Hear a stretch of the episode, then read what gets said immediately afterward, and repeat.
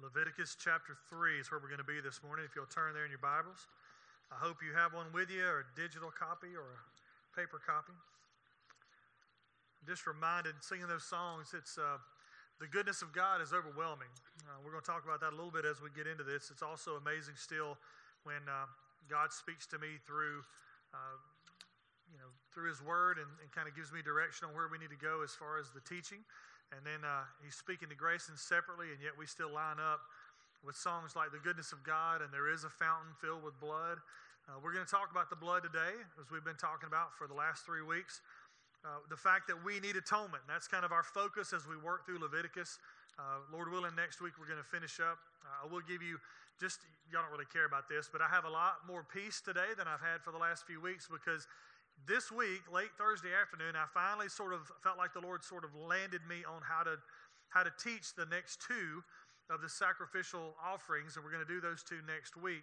Again, Lord willing, unless He changes my heart. And so there's a, a big relief because I didn't know exactly how to get those two in and, and kind of how to capture everything. And so I came came to that Thursday, and so I've got a, a great piece about that. And, and uh, that leaves me to be able to be more excited about teaching and talking this morning, preaching to you about the, the third of the atonement sacrifices that we see. And this one is, uh, is a little bit different, but there's a lot of similarities for, with the other two. Now, again, I want to remind you the term make atonement in the Hebrew is kafar, and it means to cover, to forgive, or to reconcile. And the meaning reflects more the covering by imposing something in the place of rather than just sweeping under the rug, hiding in the closet. This is a, a, a replacement by the blood of Jesus, he sacrificed his life so that we could take our sin and exchange it for his righteousness. We talked about in Leviticus 1 the burnt offering, and that is for the removal of our sin. We talked about the grain offering in Leviticus 2, which is for restoration to his service. And then today in Leviticus 3, we're going to look at the peace offering, which is also called the fellowship offering, and it's for reconciliation to our sovereign. Now, this was a reconciliatory act that they would do. It's a free will offering, but they would offer this sacrifice in a way to be reconciled back to God. It was a voluntary offering, unlike the previous two, which were prescribed. There's a couple of differences. The, the priest in this offering, the high priest, was given the, the breast of the animal, and then the priest who was actually administering the sacrifice would get the right front leg. Now, these are referred to as the wave offering or the, and the heave offering because they were held up or waved above the altar.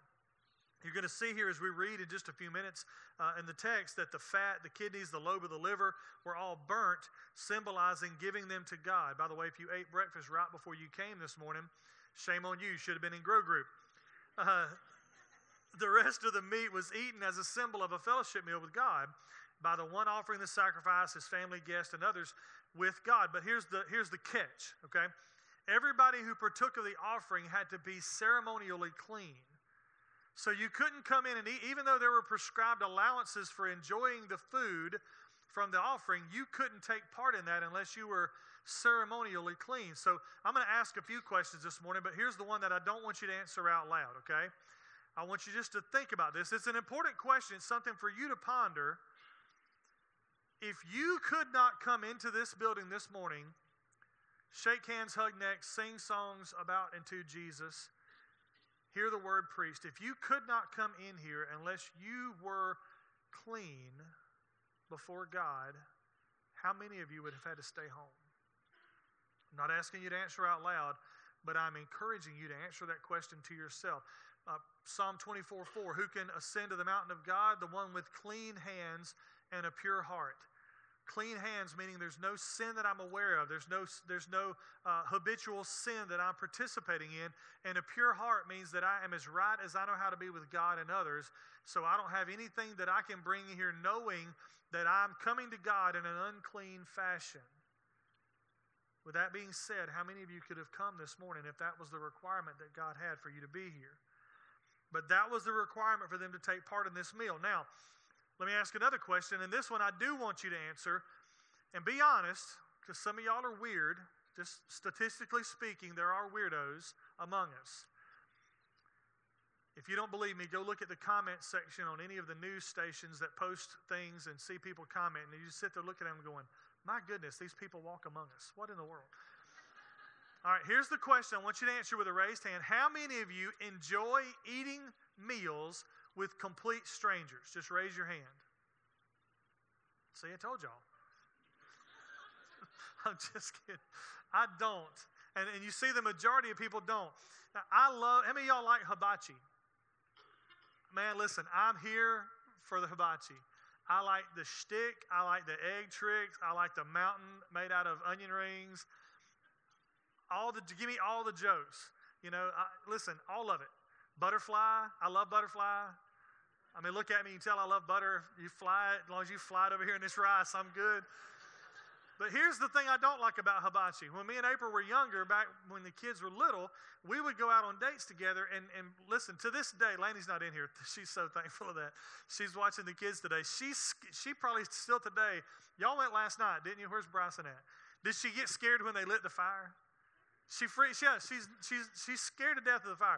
So we wouldn't take them, we would go by ourselves. And, and when you're a couple of two and you go to a hibachi restaurant, guess what you get to do?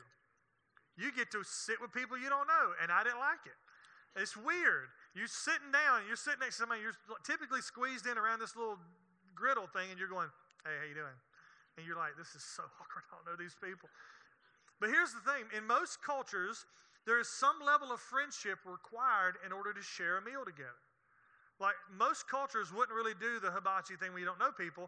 They would at least make some kind of introduction because there are cultural uh, norms where they, they, you have to have some level of friendship in order to break bread together, to share a meal together. Here's what I want you to understand. In this offering, the peace offering or fellowship offering, that was exactly what was taking place. It was like God inviting the worshiper to dine with him through their sacrifice. Now, that's the difference between this and the other offerings. The other offerings, that was not the case. But in this offering, it was symbolic of God saying, Hey, Fran and Jean, y'all come on in and have a seat at my table. And we're going to share. You brought the meat, and the priests are going to cook it, and we're going to eat it together. This is, this is a very intimate thing that God would allow us to be part of, especially for the Old Testament relationship. Under the Old Covenant, there was not a lot of these things that were so intimate where God and man could sit together and eat. Now, by the way, we're going to call this the peace offering just because it's easier to say than fellowship, but I don't care which one you call it.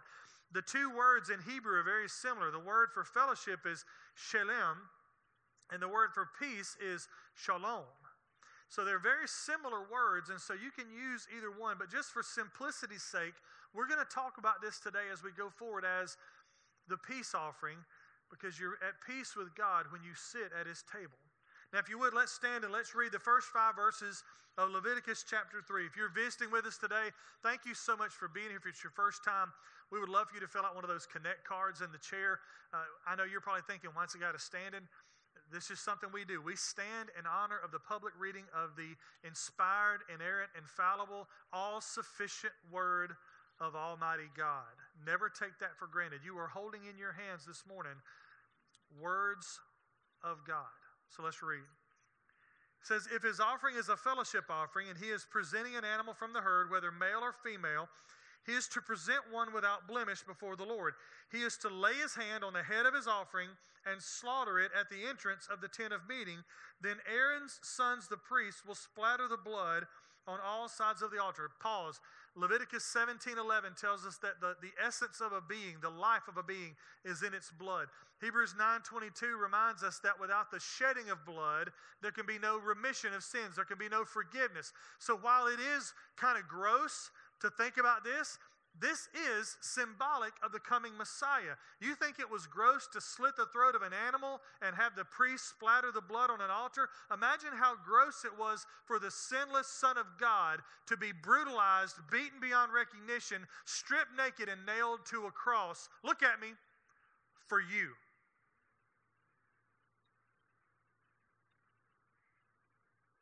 When we're reading these Old Testament texts, never ever lose sight of the fact that Jesus was our Lamb.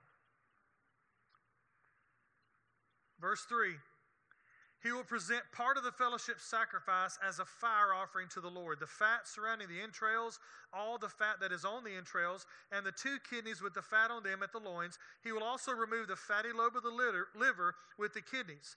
Aaron's sons will burn it on the altar along with the burnt offering that is on the, uh, that is on the burning wood, a fire offering of a pleasing aroma to the Lord. Let's pray. Father, bless today the reading of your word, the preaching of your word for your glory, for our good.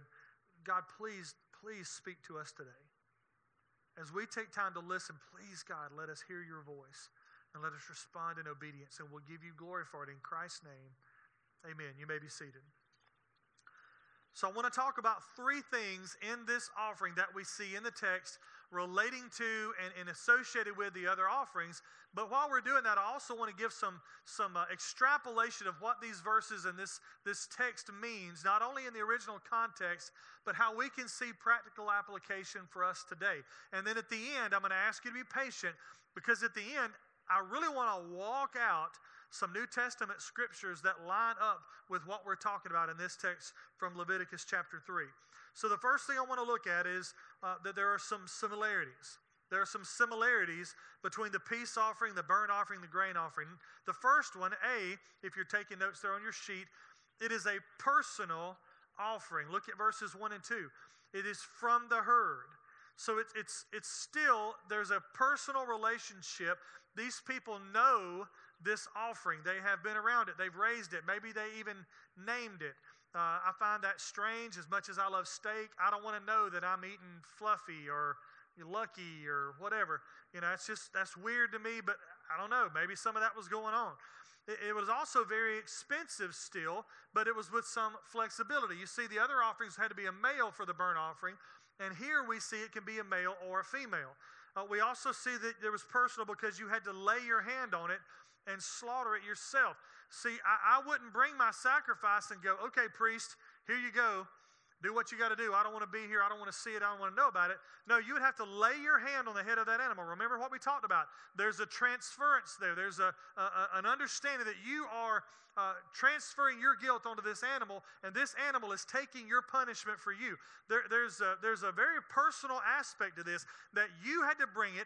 It was your animal. You laid your hand on it. You recognized and, and affiliated yourself with that animal, and then you slaughtered it then the priest would sprinkle the blood. It was still a very personal activity. B, if you're looking at on your note sheet, the second thing is about it, it was a perfect offering. The similarities are, are lining up here with the burnt offering and the grain offering. It had to be without blemish, the second part of verse 1, which meant it, it, was, it was not the cast off. Listen, God knows the human heart, and He knows that if He doesn't tell us that we have to give our very bests, our, our very best, that what we would do is we would give him the, the cast offs. Uh, we would give him the animal that really is not going to make that much money if we sell it anyway. You know, the, the one with one eye, or the one with a, a, a messed up leg, or the one that, that you know just kept chewing on the fence post. I mean, just, you know, that his mind wasn't not like it ought to be. He just, we would take that one and say, well, there, um, you just identified yourself as the next one going to the, t- to the, to the tent there, pal. You know, the one that, that butted you in the back of the leg when you were trying to put out the food. All right, we're going to name you Slaughter because you're going to the tent, tent this week. That's not what they would do. Our personality is that we want to give God leftovers. Now, by the way, you may say that's not you. I bet it is. Number two, it's me. If I'm not careful, I don't give God my very best just out of, out of, out of activity, out of action, out of knee jerk. I have to make a concerted effort to make sure that I'm bringing God my best. It's amazing to me how consistent my flesh is with doing the wrong thing. If your flesh was a free throw shooter, it would be Shaquille O'Neal. Your flesh is not going to make the right decisions. If you leave it to itself, it will hurt you every time. That's why, again, you've heard me say this before. People say, oh, just follow your heart. Oh, follow your feelings. Your, trust your gut. No. The Bible says that your heart is, is wicked. It's desperately evil, and who can know it? If you follow your heart, it's going to lead you to trouble. It's going to lead you to sin. It's going to lead you to selfishness. Again, God knows our heart, so He doesn't just let us bring any old animal out of the herd. We would bring the most busted up, wrecked up, tore up looking animal. You know, you bring it up there, and they're like, What is that? I don't even know that. What, what is that? A lamb, a goat, a sheep, a, a bull? It's just, it's mangled up looking. Yeah, you know, we would like Franken animal. That's what we'd bring. We'd like stick one together and bring it up there like weekend at Bernie's. You know, that's our offering. And that's not God. God says it's got to be a perfect offering. It's got to be without blemish. That also means it's a pricey offering because it's not one that's not going to make you a lot of money at the sale. It's the very best that you have. The third thing about it that's similar is that it's a pleasing offering. Look at verse 5. It says, a pleasing offering to the Lord. Now, I love a good barbecue as much as anybody. I love to smell whatever kind of meat you got. If you put it on a grill, I'm probably going to give it a shot. Now, probably going to be, your odds are better if you don't tell me what it is, if it's something weird or nasty. Uh, but again, I'm from the country, so there ain't a lot of stuff I hadn't eaten. Now, sometimes I didn't find out I ate it until after I ate it. I'm like, man, this is good. What is this? I was overseas one time. We went to a place in Dubai. We were really hungry. We were walking through the city and we smelled this meat. Uh, you could smell it cooking. And we walked up, and these it was big chunks of meat like that was had red powder on it, and they were cooking it over a 55 gallon drum. Fine dining for, for military folks understand. you know, didn't come out of the mess hall. I'm in.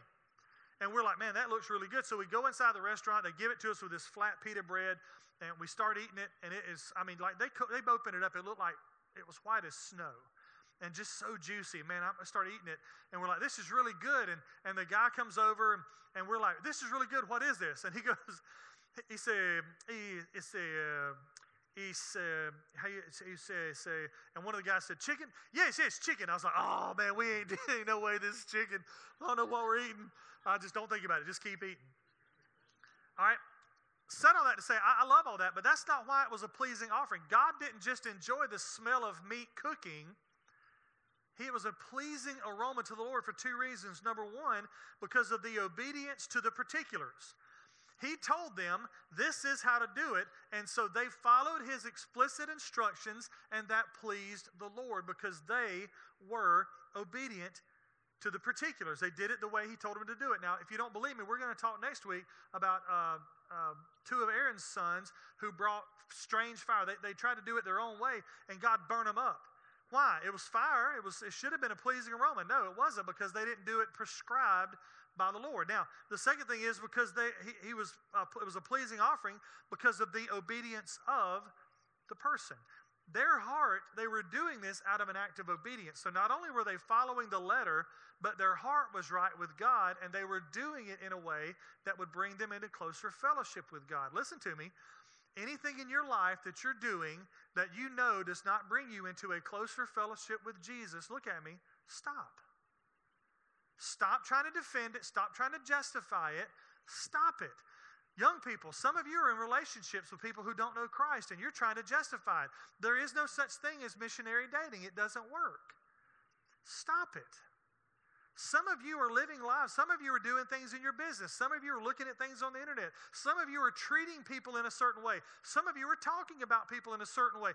Stop it. What you are doing, the way you're living your life, no matter how you sing, no matter how you dress, no matter how many times you come to church, or even how much you give, listen to me, your life is not a pleasing aroma to the Lord if you're not in correct alignment with His particulars and with your person. Number two, not only are there similarities, but look at the situations that he says calls for this kind of offering. Now, by the way, we're not going to read this text for time's sake, but this is in Leviticus 7. Uh, he spells out the situations that would call for a peace offering. The first one is A, if you're filling out your, your sheet, prayers answered. Look at Leviticus 7 12 through 15. This was what would be referred to as a thanksgiving offering. Uh, this is a gift as an act of kindness. Uh, it's just a, a God is so good to me and, and I love him so much. I'm just going to give him this gift. Um, me and April have had a really strange week. Um, just a lot of things have gone on this week, and uh, and Thursday night, we were planning on going on a, a little anniversary trip Friday, and Thursday night, we were thinking, like, literally, when I went to bed Thursday night, I thought, first thing in the morning, I'm going to call the hotel and see if we can cancel. Just some things had come up that just we deal with. And so Friday morning comes, and, and the situation had got a little bit better, and so we were able to, okay, we stay on path. We go on our little trip, had a great time, a great getaway. We come back.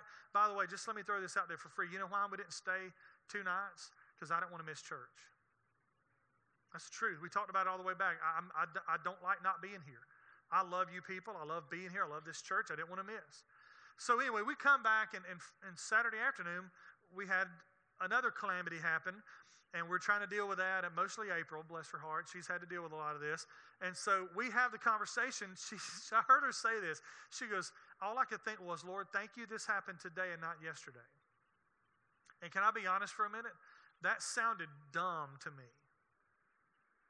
Does that sound dumb to you? Like, this is a terrible thing that has happened. Thank you, Lord, that it happened today and not yesterday. See, on, a, on an earthly stand, from an earthly standpoint, that, that, that just doesn't make any sense. But listen to me. When you understand the goodness of God and you understand we live in a fallen creation, you can say, God, thank you that it wasn't any worse. Thank you that it happened now when we're here to help take care of it rather than yesterday when it would have been a complete calamity when we were out of town. That's how you approach being thankful. And, I'm just, I'm not telling you get to our level because I'm telling you God has drug us kicking and screaming to this place of being thankful that it happened today and not yesterday. That's not a, that's not a knee jerk reaction that we have. It's something that God has fostered and grown in us through suffering. God has caused us to understand that He is so good to us, we can always find a place to be thankful. So when we have prayers answered, we give this peace offering. Here's the way it should line up. And I've got one for each of these three. We pray, God answers, we worship, or we serve. And let me remind you that the Greek word for service is latria, and it means, let me get, I wrote it down, ministry or service to God. So here's the thing I want you to understand. If you went to, if you went back to the, the New Testament church time, and speaking in Koine Greek, you told somebody we're going to have a service, a worship service, you would tell them, come to our latria latria.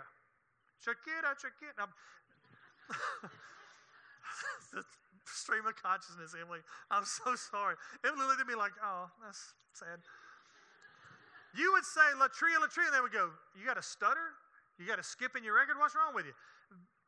They see the words worship and service as latria. It's the same thing. So we pray, God answers, and we, here's, this was a flow of consciousness this morning. God, we pray, God answers, and we yes. That's what we do. We pray, God answers. By the way, and y'all know, some of y'all know this better than others. I know most of you have been through some stuff, some of you more that I, that I know more of than others. When you've been through some junk, you understand what it means to say, we pray God answers, not we pray God does what we told him to do like a good little boy. Let me remind you, God is not a cosmic butler. He's not a genie that you rub the lamp and he gives you three wishes. He is the eternal, sovereign God of the universe. You pray, he answers, you worship. Even if you don't even if you don't agree with the answer, even if you don't like the direction, you pray, He answers, you worship. That means your yes is on the table. When you pray and God answers, you say, What? Thank you, Lord. If He says no, you say, Thank you for not letting me do something stupid. If you pray and He answers with not yet, you say, Lord, thank you for being in my presence while I wait on your result. Second one, B. The situations that call for the peace offering would be promises assured. This is in the case of a vow offering. Think of it this way uh, you're going to give a gift symbolizing your commitment to a vow. Uh, this is a similar thing to giving a wedding ring. This is similar to uh, you make a promise to somebody and you give them something as a sign of your uh, promise. Uh, you would see this a couple of different times. Let me give you an Old and a New Testament. In 1 Samuel chapter 1, remember the story of Samuel? It's a really cool story if you hadn't read it lately. Uh, Samuel's mom prays, and, and she's upset because she wants a child and she hasn't had one and she hasn't been able to have one. And, and the, there's this interaction, and she has the child, and so she brings the child and gives him to the priest. Uh, Hannah brings Samuel and gives him to Eli, and as part of that, she gives an offering. She gives a peace offering. And it's part of her vow. We also see it in Acts 21 when Paul makes a Nazarite vow and he's coming into the, to the, the temple and he's done all the things he's supposed to do and he, he does a peace offering as part of his vow. Uh, it, it's a sign that there, for, the, for the offerer, there are no regrets and there's no turning back. There's no desire to back out of the vow that you've made to God. Uh, we promise to give. Uh, we promise to serve in ministry. We promise to go on the mission field. And, and I'm going to make a statement here, and I want you to know I'm not dogmatic about it because I know it'll freak some of you out. But I'm just going to be honest with you. I've been a part of churches where they say, hey, we're going to build and we want to do a challenge to build, and we want you to sign this card promising to give what it, you, you write the amount and you sign the card and turn it in, and that's how we figure out, and you've, you've promised to do that. All right? I want you to hear me. I, I, am not outlawing that. I'm just funny. I, I think you just say, look, God has called us to this, and if you agree that God has called us to get to this, you promise to be a part of it. And if you know and we know that God has called us to it and you promise to be a part of it, then God's going to take care of the checks. God's going, God's going, he'll, he'll put the amount or he'll put your hand on it, make you sign it. Uh, he's going to take care of it. But this is what we see when we make these promises. This was the time to do a peace offering where you're offering something to God by saying, Yes, I am committed. I'm making this vow, and here's my gift to sort of seal my commitment by making this vow. Here, here's the, the thing, the little run. We make a commitment to God, God hears it, and we seal it with a peace offering. Third one, a time of personal appreciation. Uh, chapter 7, verse 16. This was a free will offering. Think of this like a just because, okay? Um, now, let me do a little meddling here this morning. Husbands, if you bring your wife a gift and it's not her birthday or your anniversary, and she asks you immediately one of these two questions What did you do? Or what do you want? You've got a marriage problem. Best case scenario, you've got a communication problem. So you can just email Julie and we'll start setting you guys up and start bringing you in. We'll start working through this. But when you bring a gift and she thinks, What'd you do? You do too much stupid stuff. Or if you bring her a gift, a just because gift, and she says, What do you want? You're up to stuff too much. Ladies, y'all need to relax a little bit. Sometimes we just bring you stuff, it's okay.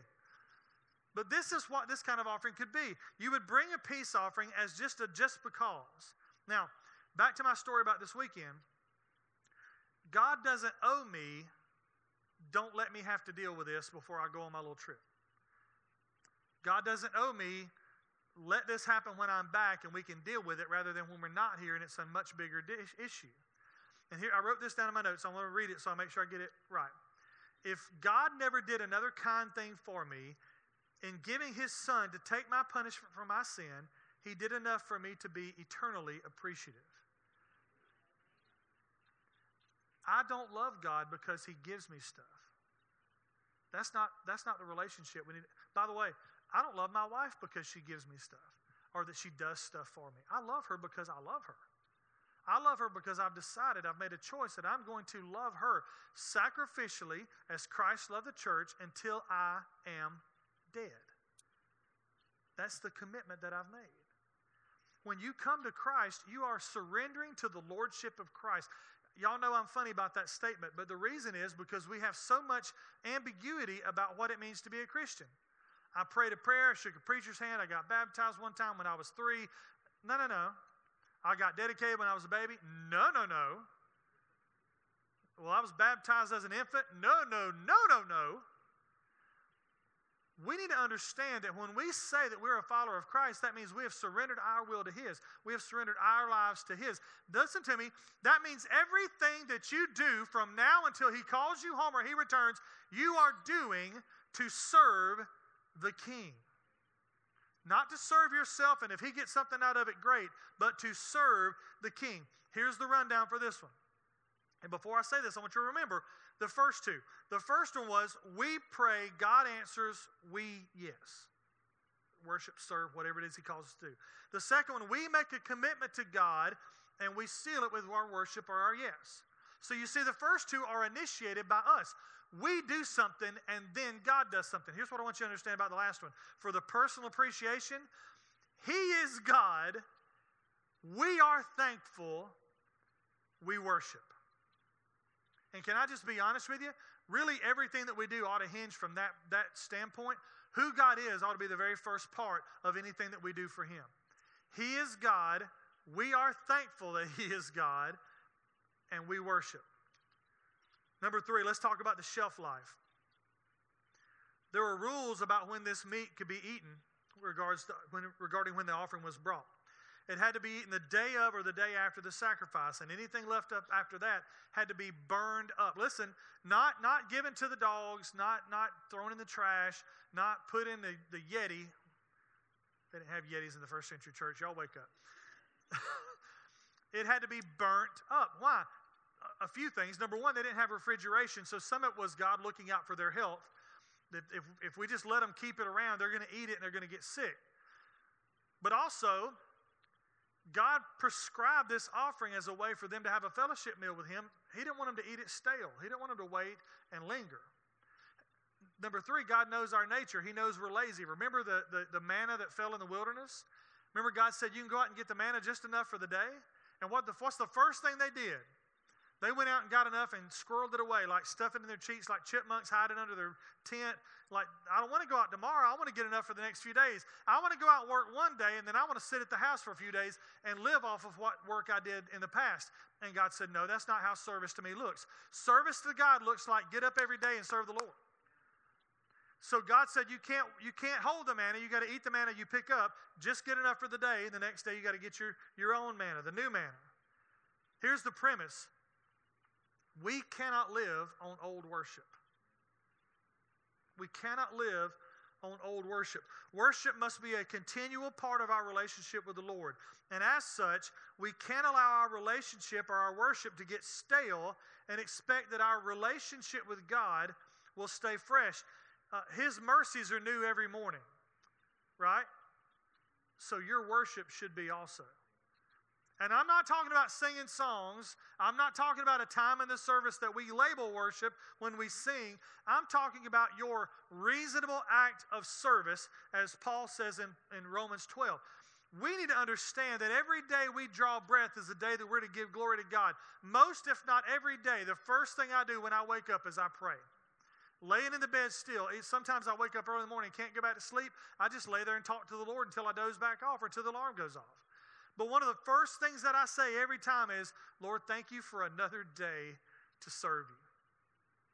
And can I tell you this? I hope that whatever my condition is in the next 10, 20, 30 years, as long as God lets me stay here, I hope that no matter how bad it gets, no matter how bad my physical or mental condition gets, I hope the Lord will bless me to let me wake up in the morning, even if it's bad, and say, Lord, thank you for another day that I get to worship you. Why? Because our worship can't have a shelf life or can't be stale. We have a shelf life on our worship. Well, you don't understand. I gave to the building fund back then when we built that building. I don't care. Congratulations. What do you want, a trophy? What are you doing today?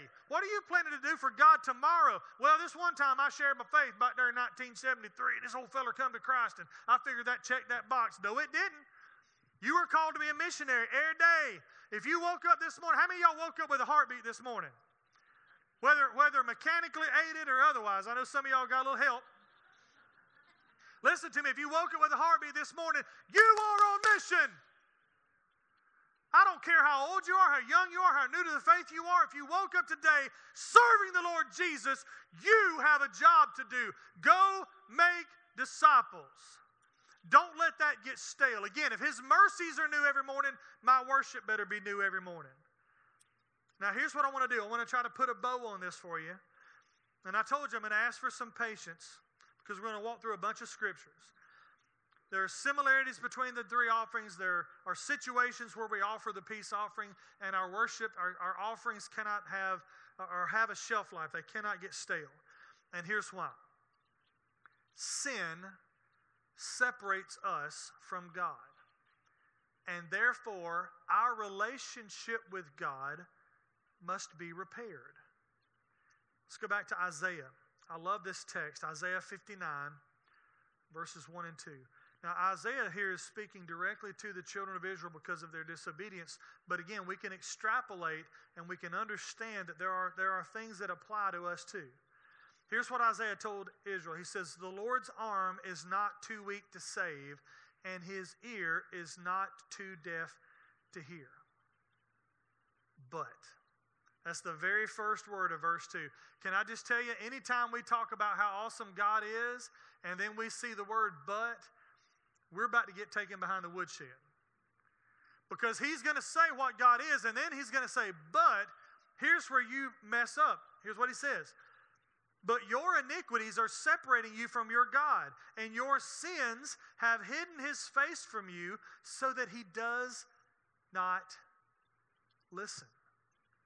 His arm is not too weak to save, his ear is not too deaf to hear. Look at me. But you, your sin, has separated you from God. If you're here today and you've never surrendered to the Lordship of Christ, you have never submitted your life to Christ and said, I'm a sinner, which by the way surprises no one, so don't worry about saying that. I'm a sinner and I need a Savior. Jesus, I want you to save me. I want you to come and save me. I want you to clean me up, fix me, and I want to serve you the rest of my life because you are a good God. If you've never done that, here's the thing about your prayers they don't get above the ceiling tiles. I want you to hear that. God is not listening to your prayers if you are not his child until you cry out, Lord, help me. Until you cry out, Lord, save me, God does not hear your prayers. Now, if you submitted to the Lordship of Christ, if you call yourself a Christian, a follower of Jesus, and you have known sin in your life, you are irrepentant, I'm living this way and I'm not changing. I don't care. I know what the Bible says. I don't care. I'm going to do me. Listen, you're going to do you right into the gates of hell if you're not careful. But if you're living in your life, you're professing faith in Christ, but you have sin in your life that you know of, your prayers are not getting past your sinfulness. Until you repent of those sins, you're not being heard by the Father. That's what this verse says. Your iniquities are separating you from your God, and your sins have hidden his face from you so that he does not listen. That's our condition. That's the shape we're in. And in our sinful condition, we needed God to provide a means of totally repairing our relationship in an eternal sense. Good news, He did. Ephesians chapter 2, verses 13 and 14. Paul says, Now in Christ Jesus, you who were far away have been brought near by the blood of Christ, for he is our peace, who made both groups one and tore down the dividing wall of hostility. He is saying Jesus is the thing that God used, the person that God sent to repair your broken relationship. Romans 5, 8 through 11 it says that God proved his love and that while we were still sinners, Christ died for us. I've done this a thousand times. I'm going to do it again. This is God over here on the battlefield. When you were, before you came to Christ, this was you. You were on the opposite side of the battlefield from Almighty God, and you were waging war against Him by giving into your flesh and your sin. And at that moment, while you were still a sinner, Christ died for you. How much more then, Paul goes on to say, since we have now been justified by his blood, will we be saved through him from wrath? While we were enemies of God, we were reconciled to God through the death of his son. How much more, having been reconciled, will we be saved by his life? And not only that, but we also boast in God through our Lord Jesus Christ, through whom we now have received this reconciliation. That word in the Greek is katalage, and it means, listen, exchange, restoration to the divine favor, or atonement. Remember, go back to the Hebrew. Make atonement, kafar, to reconcile. In the Greek, katalage, which means to exchange, to be restored to divine favor or atonement. You see, not only has Christ reconciled us to himself, God has reconciled us to himself through Christ for all eternity, but he has then put the responsibility on us to make sure everybody else experiences that eternal reconciliation as well. 2 Corinthians 5 18 through 21. Everything is from God who has reconciled us to himself through Christ and has given us the ministry of reconciliation. He's given us the ministry of atonement. That is, in Christ, God was reconciling the world to himself, not counting their trespasses against them, and he's committed the message of reconciliation to us. He says, therefore, we are ambassadors for Christ. You are representatives of Jesus. Since God is making his appeal through us, we plead on Christ's behalf be reconciled to God. That's a lot of what I do every Sunday. I am pleading on behalf of God for you to let go of yourself, let go of your pride, let go of your sin, let go of your past, let go of your shame, and take hold of Christ. Why? Because he who knew no sin became sin that we might become the righteousness of God. That is the gift. Matt Chandler says it this way We are reconciled first to God in Christ then to one another in covenant community, and third, to what God is doing in the renewal of all creation. You see, we are to model lives of reconciliation as part of our mission here on earth. One way we do that is by our worship and our service being offered to God, like this peace offering we just talked about in Leviticus 3, to make sure that we stay in a right relationship with God. Listen to me, if your relationship with God has never cost you anything, how do you know it's there? How do you know it's real? It's never cost you anything. There are countries where if you tell somebody you're a Christian, they can have you arrested or murdered or stoned. But that's not the country we live in. So why are you not sharing your faith? Again, I go back to this, we talked about it before.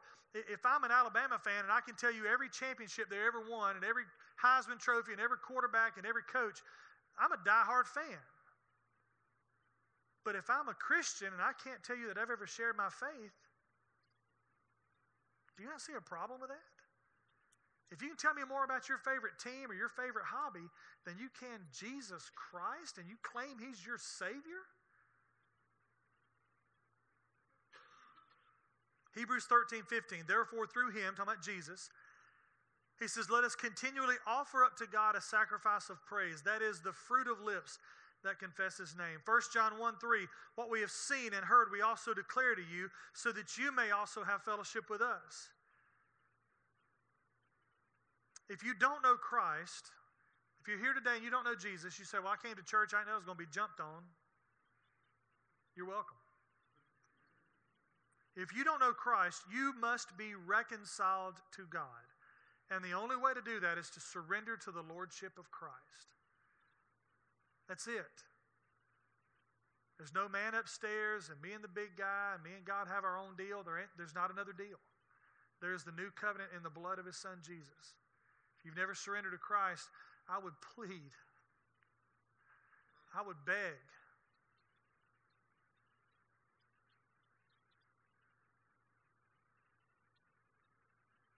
If you've surrendered to Christ, but you're allowing known sin to remain in your life, number one, it is hindering your relationship with God immensely. And number two, you need reconciliation as, as well. If you're not living a life that models reconciliation, you say, Well, I don't have any known sin. I've given my life to Christ, I don't have any known sin. But if you're not living a life that models reconciliation, again, you are ambassadors for Christ. You've been given the ministry of reconciliation. If you're not doing that, then you're not fulfilling the mission God left you on earth to fulfill. And you need reconciliation today. You need to be reconciled to God. You need to be reconciled to others so that you can say what Paul said in Romans 12 18. If possible, as far as it depends on you, live at peace with everyone. I think the invitation, as always, is, is one of obedience, and today's no different. If you're here today, you've never come to faith in Christ, you've never truly surrendered your life to Him, your purposes are now His, then I would beg you to do that today. I want you to know the peace that passes all understanding, the peace that can only be found in a relationship with King Jesus. If you've done that and you're living sinful behavior that you're letting separate you from God, I would beg you to repent of that today. Just tell, tell God you don't want to live that way anymore. You want to give that to Him, be reconciled you've got issues between you and another brother, sister in Christ, you're allowing that to damage your relationship with them, therefore damage your witness.